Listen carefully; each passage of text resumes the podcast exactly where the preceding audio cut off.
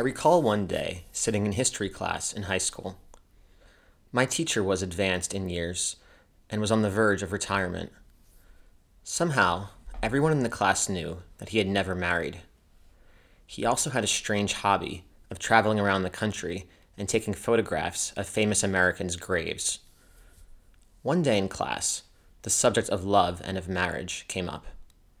He was talking about how, in the antebellum South, parents would marry their children to ensure the exchange of vast quantities of farm and plantation land.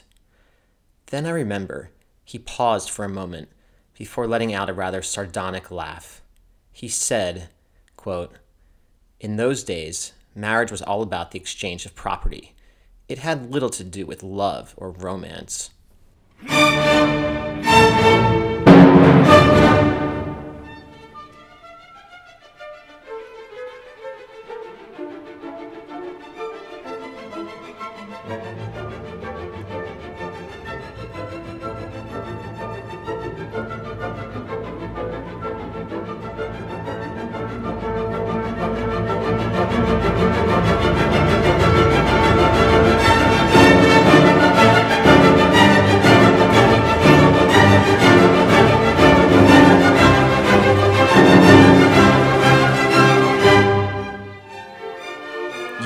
Listening to The Shrift, Episode 7, Vayetza.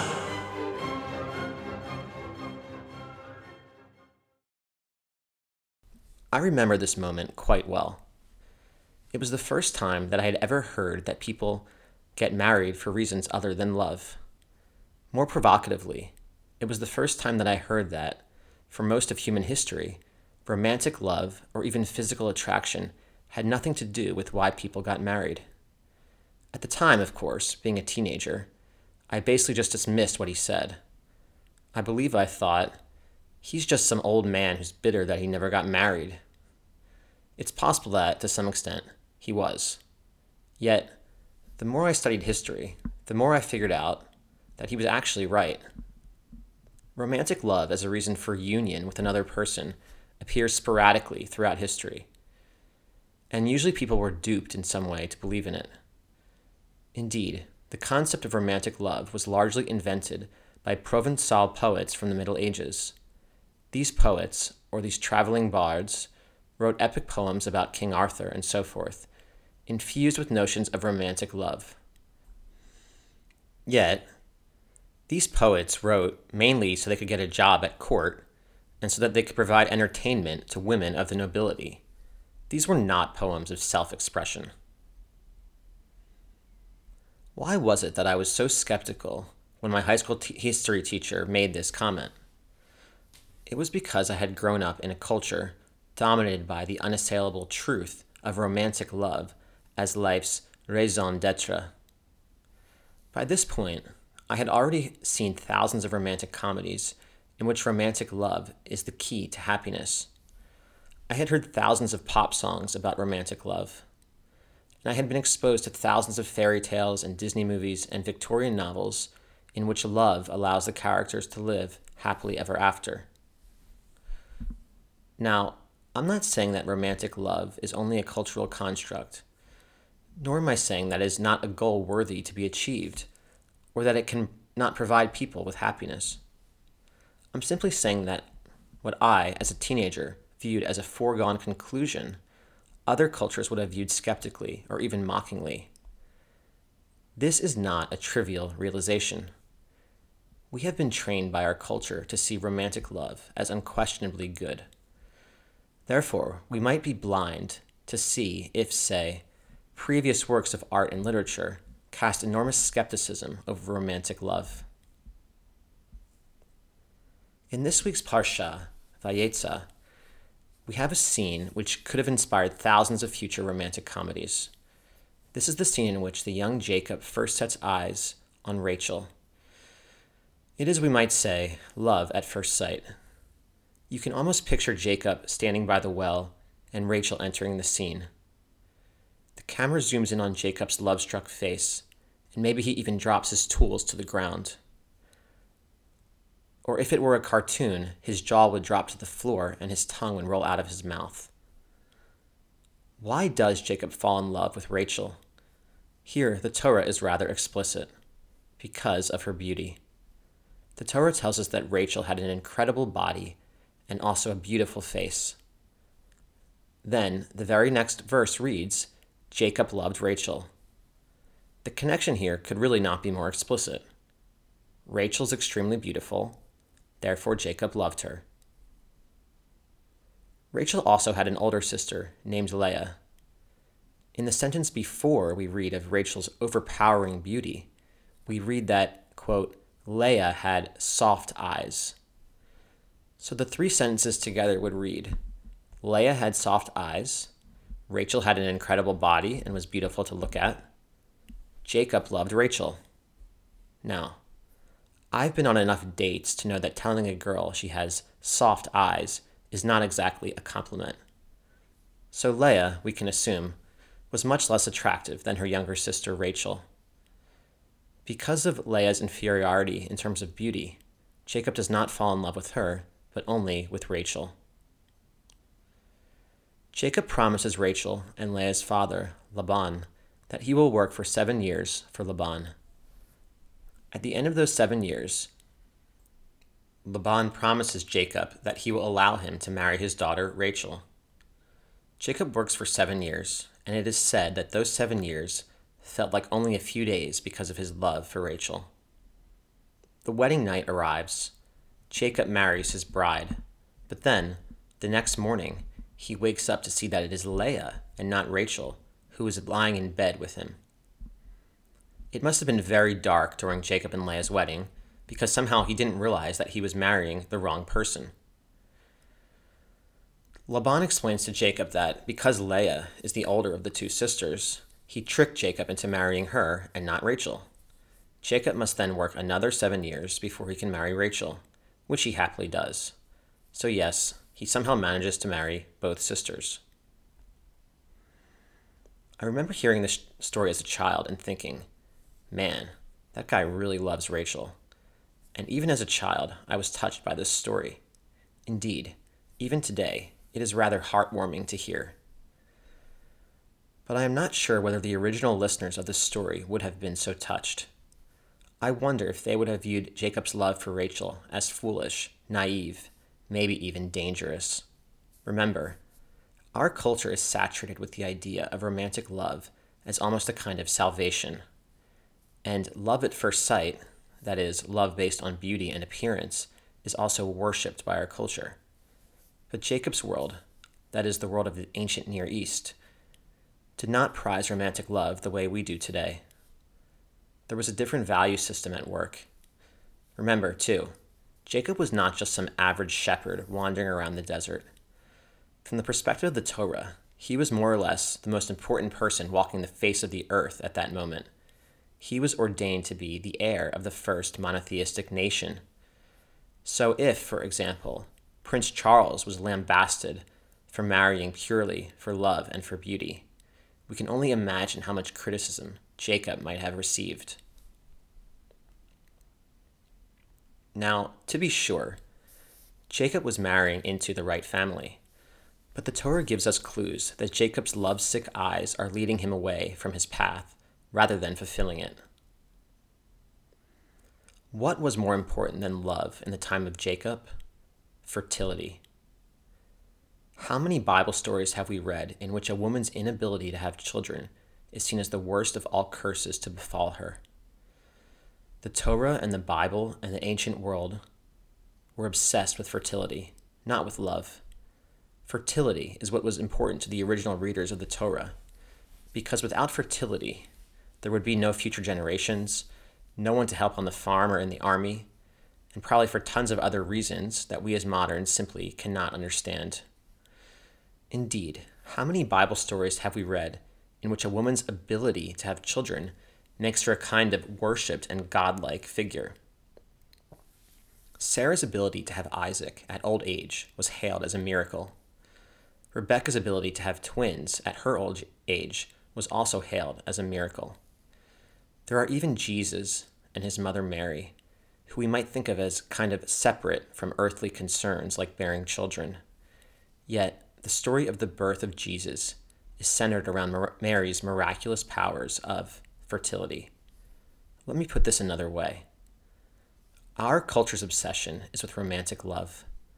The ancient world's version of romantic love, that is, the thing which they obsessed over, which they saw as salvation, which they saw as the most important thing in a marriage, was fertility. What to us is romantic love was to them fertility. Now, here you might think, well, that was thousands of years ago. Things have changed since then. They have changed, because now we have medical advancements which make it a lot easier for couples to have children. Moreover, children are, in general, less important today. Today, children are more likely to get in the way of your life rather than to make it easier. But in the ancient world, the opposite was the case. You needed children. At that time, people were not working on computers, but rather on huge farms where they would need lots of helping hands. But in fact, even just a few hundred years ago, bearing children was seen as the most important feature of a marriage, not love. Let's think for a moment about Henry VIII's legendary divorce from his wife Catherine in order to marry Anne Boleyn. Hollywood portrays this story as though Henry had gotten tired of Catherine and had fallen in love with Anne. Head over heels in love, Henry broke with the Catholic Church so that he could divorce Catherine and marry Anne.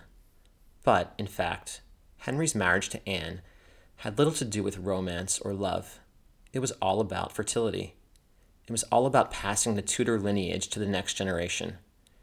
He believed, for various reasons, that Anne would be able to give him a son, whereas Catherine now into her 40s, could no longer do so. Henry also saw everything related to childbirth as a direct signal from God. If Catherine couldn't get pregnant, it meant that God was telling Henry that she should not be his wife. And, like Jacob, Henry VIII was not just some Englishman. He was, as Louis XIV would later say, the state. His ability to produce offspring was a matter of state policy. Leah, though she might have had soft eyes, was in fact by far the more fertile of the two sisters. The Torah emphasizes that because Leah was not loved by Jacob, God compensated her for this by making her extremely fertile. Accordingly, she ended up giving birth to six sons and one daughter. And again, these are not just ordinary children. These children would go on to be the heads of the future tribes of the Hebrew nation. One of these sons, Judah, became the tribe leader for the people we today call Jews. The other tribes have been lost to history. Rachel, though more beautiful, was far less fertile. She was able to give birth to only two sons, Joseph and Benjamin. Despite the charming love story between Jacob and Rachel, the important story at work here is much more between Jacob and Leah. Jacob and Rachel's love has come and gone, but the fertility of Leah is what propelled the Hebrew nation to power and existence. One can almost imagine the original audience of the Torah hearing this story. They would not have been touched by Jacob's love for Rachel. They would have thought that he was playing with fire. He should not be prioritizing romantic love and beauty over fertility and legacy. Moreover, this story would have made God seem all the more important and powerful. It was only through God's intervention that Isaac, by the skin of his teeth, married the right person and was able to found the first monotheistic nation. A few years ago, I visited the Israeli slash Palestinian city of Hebron. Despite having lived in Israel for a handful of years, I had never gone beyond the wall, as it were, into Palestine. Defying security risks, I took a tour of Hebron on the Palestinian side of the city. My tour guide was a very kind and thoughtful man who had grown up in Hebron. Nevertheless, his life was hard. Like many Palestinians, he was poor, wasn't allowed to travel, and probably had a whole host of other problems of which I wasn't aware. Halfway through the tour, we sat down for lunch together in a rundown cafe in Hebron. He was a young man. I asked him about his family. He told me that he came from a huge family, with maybe seven or eight brothers and sisters. Then he told me, with a smile, that one of his sisters had just had a baby. I probed further. How old was this sister? Twenty five or so. How many kids did she have? This was her sixth. Hmm, I thought to myself. It's probably not a good idea, I thought, for a woman who is only 25 to already have six kids, particularly if she is poor. But my tour guide didn't see it this way. He was beaming with pride over his sister's large family. So I probed further. I asked him, Why did she decide to have so many kids? He seemed rather confused by this question, almost as though my question didn't make sense, as though I had asked someone who was thirsty why he or she is drinking water. Obviously, they're drinking water because they're thirsty. He responded, We like to have big families in our culture. I wasn't satisfied with this answer, so I asked him again, But isn't it a bad idea for your sister to have so many kids? Doesn't that make life harder for everyone involved? Yet he repeated the same answer as before, with an innocent smile. In our culture, we like to have big families. That was the end of the conversation. When you're thirsty, you drink water. There's nothing else to say about it. I still think it was a bad idea for his sister to have so many kids. My cultural values had never taught me to view having an, excessive, an excessively large family as important. If anything, it taught me the opposite that you should only have children, first, if you can economically afford them. And second, if you are already established in your career such that you can proper, properly raise them. And you should really stick to the range of having one to four kids. I still believe that this is the right approach to having children. But I recognized that this was only my value system. It wasn't necessarily objectively true.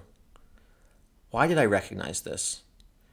I'm not trying to make a cliche cultural relativism, relativism argument that all values are equally valid depending on what culture they're coming from. Some values are certainly better than others. But this was something different.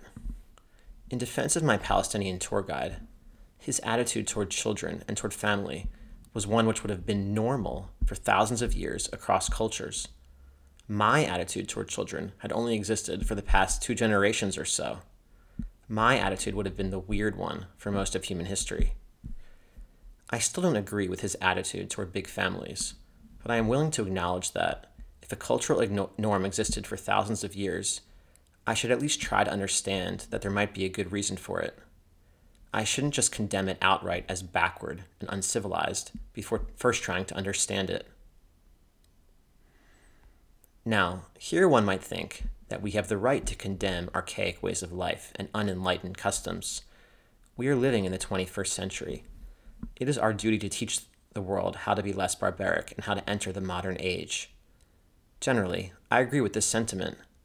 When I read about the Middle Ages, with its gratuitous wars, its bloody jousting matches, its grotesque public executions, of course I think, damn, those people were totally fucked up. But I think we should humble ourselves a bit. Maybe we don't behead people anymore. But for much of the 20th century, millions of people believed in the superiority of one race to another. And this was not just Germans, but plenty of Americans too, including Henry Ford.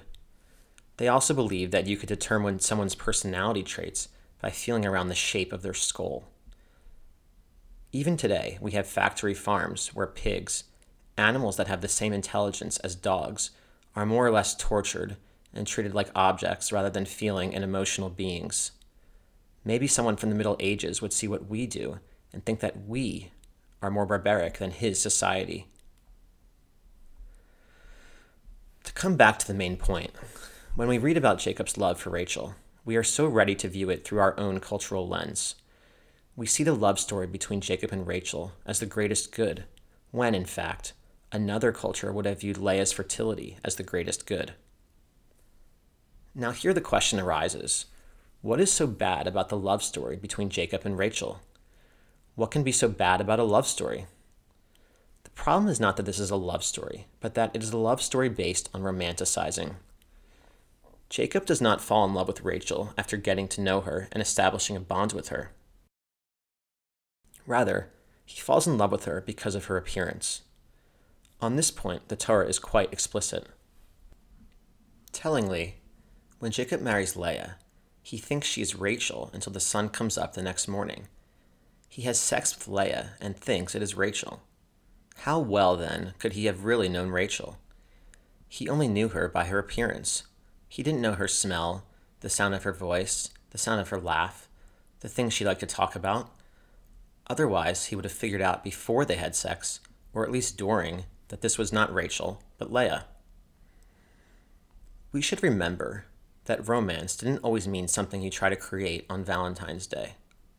The word romance originates from Rome, that is, the Roman Empire. While the Roman Empire may have fallen in the year 476, the people who lived there stayed where they were. Despite the fall of the Roman Empire, these people continued to speak the Roman language, that is, the Latin language, but gradually these languages took on their own vernacular character. These regions, which are now Italy, France, Spain, Portugal, etc., spoke dialects of Roman slash Latin, which eventually became languages in their own right Italian, French, Spanish, Portuguese, Romance languages.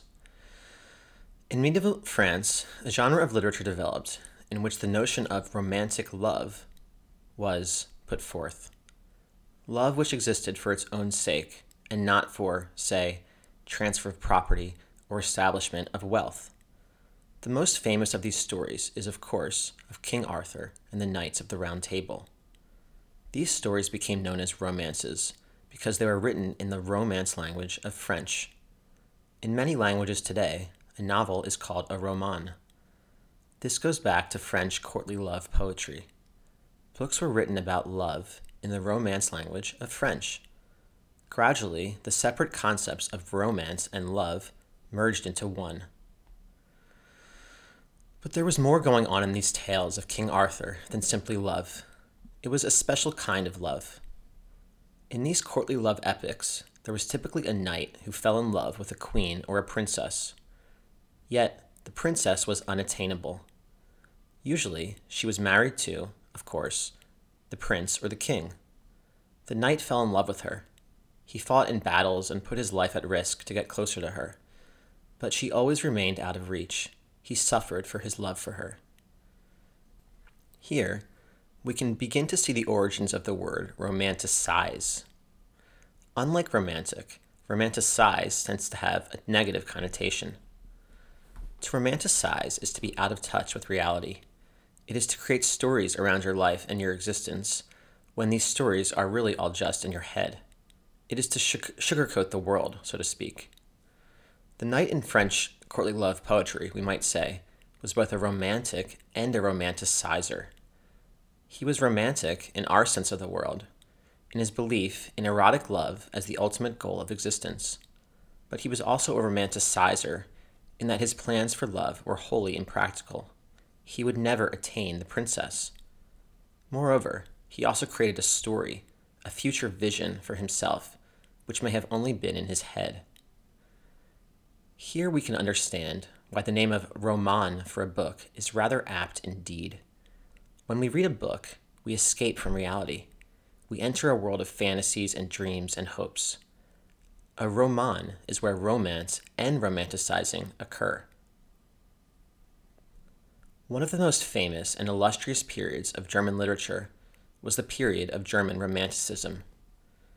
This was a cultural and artistic movement in Germany from the late 18th through the early 19th century. Its most famous German writers were Goethe and Schiller. Its most famous composers were Beethoven and Schubert. What was German Romanticism? In episode zero of this podcast, I talked about the early German Romanticism of a young cohort of German writers from the city of Jena. This was known as Jena Romanticism this romanticism was not really about love, but about the idea of eternally questing after a goal, but never really arriving.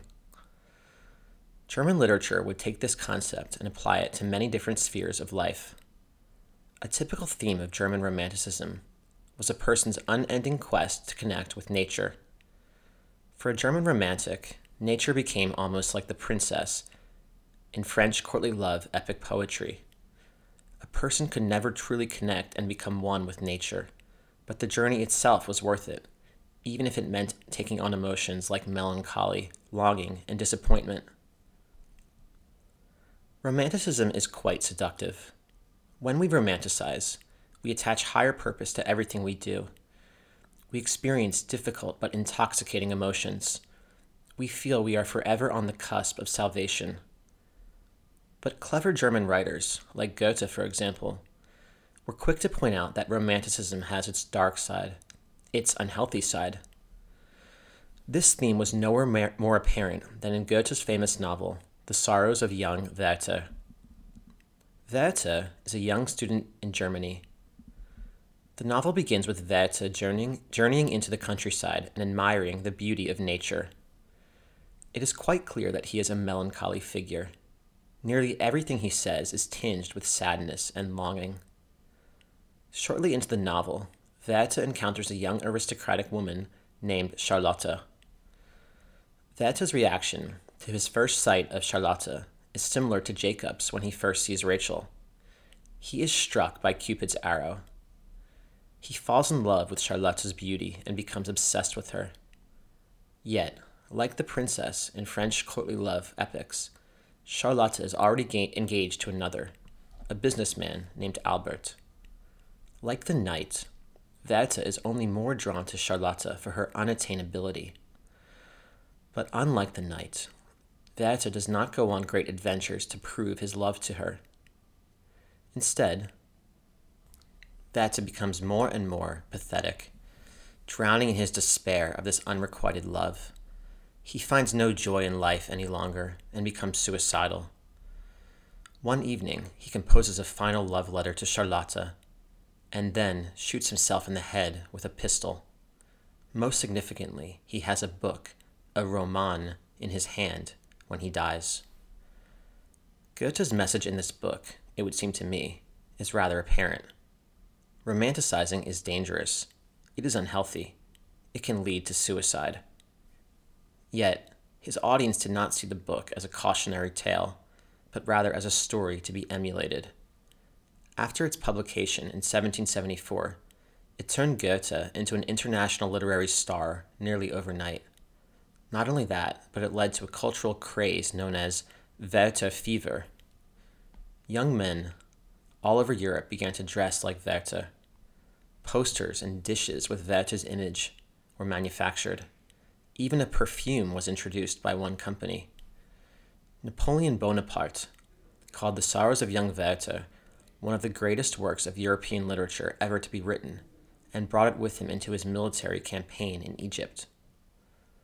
Most chillingly, it caused many despairing young men to themselves commit suicide in the same style as Werther.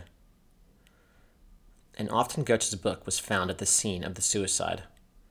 For this reason, the novel was banned in Leipzig in 1775, as well as in Italy and Denmark. Werther like clothing was banned as well. Goethe's novel and the reaction to it shows a rather remarkable tendency of humans. We are prone to romanticizing. Goethe wrote his novel of Werther to show how toxic and even deadly romanticizing can be. Yet, even though the novel ends with a depressed Werther shooting himself in the head because of his endless romanticizing, thousands of young men themselves romanticized Werther. Is this not the ultimate irony? To romanticize a character who himself stood for the foolishness of romanticizing? This shows us how intoxicating and seductive romanticizing can be. Indeed, as an older man, Goethe would denounce the Romantic movement as, quote, everything that is sick. Now, here one might think, okay, I will just be more practical about forming relationships so I don't end up like Werther.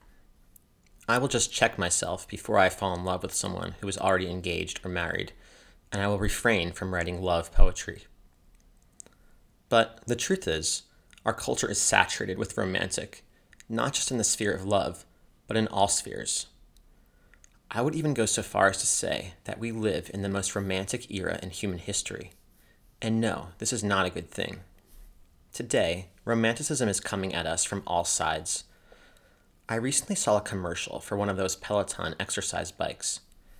Each scene of the commercial showed someone in their home exercising on the Peloton bike. But the commercial was not so much about the bike as about the romantic image of the home in which the bike was located. I didn't see the commercial and think, I wanted to buy the bike. I thought, I want to live in that home, to have that wife, to have those kids, to have that overall feeling of warmth and completeness. Okay, we know that commercials sell romanticized images of happy, happiness to us.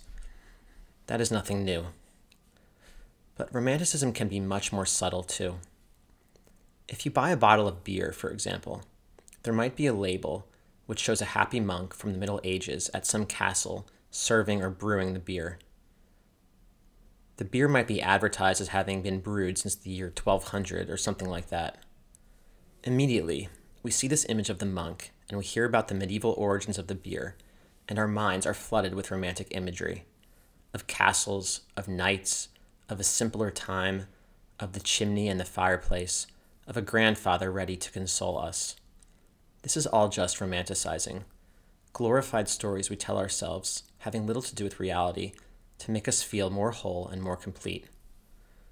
Notice your tendency to romanticize, even at the most insignificant of levels. Be careful. Romanticizing can go from friend to enemy very quickly. For most of my life, indeed, maybe until this week while writing this podcast, I read the Parsha of Vayetza through the lens of my culture's intoxicating, ever present, seductive romanticism.